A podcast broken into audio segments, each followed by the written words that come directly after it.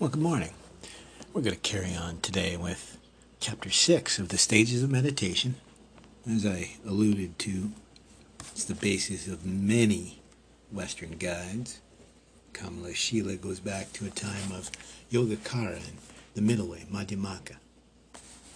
And uh, this chapter 6 is entitled Wisdom, but we're going to open with an important aspect of Buddhism that I'd like to highlight once again.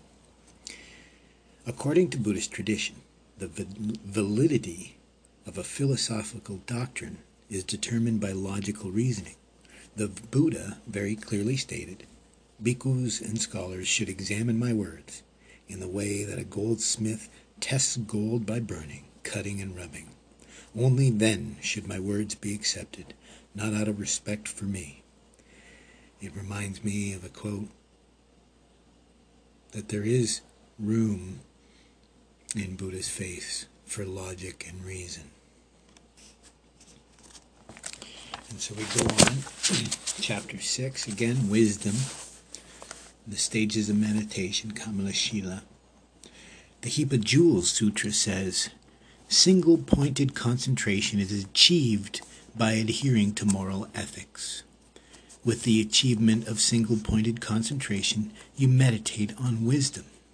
Wisdom helps you attain a pure, pristine awareness.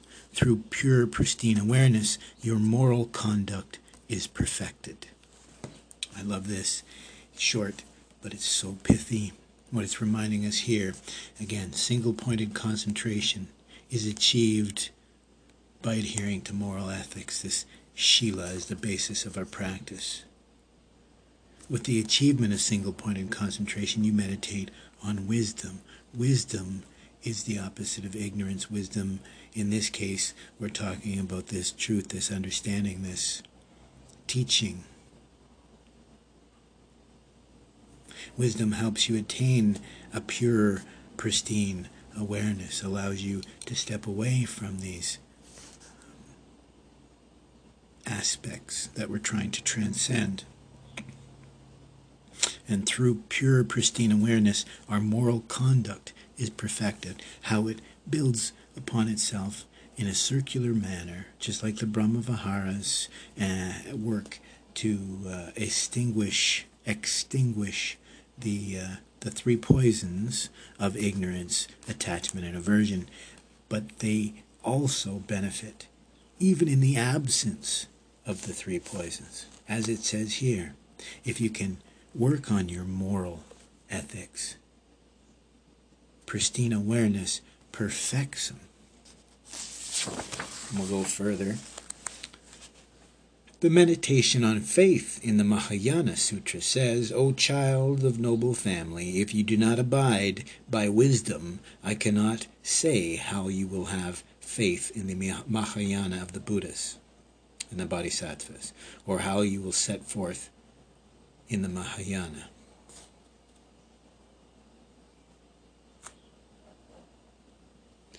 O child of noble family, you should know that this is because Bodhisattva's faith in the Mahayana and setting forth in the Mahayana occurs as a result of contemplating the perfect Dharma and reality with a mind free of distraction. A yogi's mind will be distracted to various objects if he cultivates only special insight without developing a calmly abiding mind. It will be unstable, like a butter lamp in wind. Since clarity of pristine awareness will be absent, these two, special insight and calm abiding mind, should be cultivated equally. Therefore, the Sutras of the Great and Complete Transcendence of Suffering says, Hearers cannot see Buddha nature because their single pointed absorption is stronger and wisdom is weaker. Bodhisattvas can see it, but not clearly, because their wisdom is stronger and their single pointed concentration is weaker. Whereas Tathagatas can see all because they possess a calmly abiding mind and a special insight to an equal degree. I like this uh, couple passages because when we break it down, even at the very dawn of the practice, there were yogis who didn't understand that um, shamatha and vipassana were two sides of a coin. You can't have one properly without the other. Talking about being unstable. Since the clarity of pristine awareness, this is this achievement of uh, of wisdom, a complete achievement of wisdom, needing the two. And then he talks about us as hearers, practitioners. For us, our single pointed absorption is stronger and our wisdom is weaker. Again, not matter of being smarter or dumber, but in this case, what we're talking about is an understanding of the teachings and of the nature of reality and self and all of the stuff we're working on. So until we achieve, uh, uh, well, until we eliminate the ignorance that keeps us trapped within this cycle, we don't have the wisdom necessary to achieve the liberation that we're seeking. That's why he goes on and talks about bodhisattvas. They can see it, but not clearly, because their wisdom is stronger than their single pointed concentration. Right? Because in this case, right, they've perfected their wisdom because they're bodhisattvas, right? So they've put themselves uh, after others.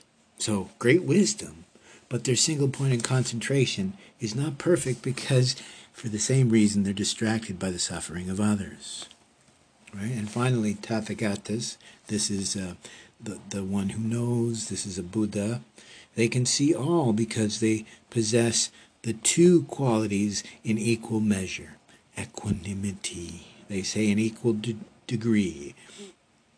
Right? Calm, abiding mind, and special insight together. And this chapter finishes with Due to the power of calm, abiding meditation, the mind will not be disturbed by the wind of conceptual thoughts. Like a butter lamp undisturbed by the breeze, special insight eliminates every stain of wrong views. Thus, you will not be affected by the wrong views of others. The moon lamp Sutra says, by the force of calm abiding meditation, the mind will become unwavering, and with special insight, it will become like a mountain. Therefore, maintain a yogic practice of them both.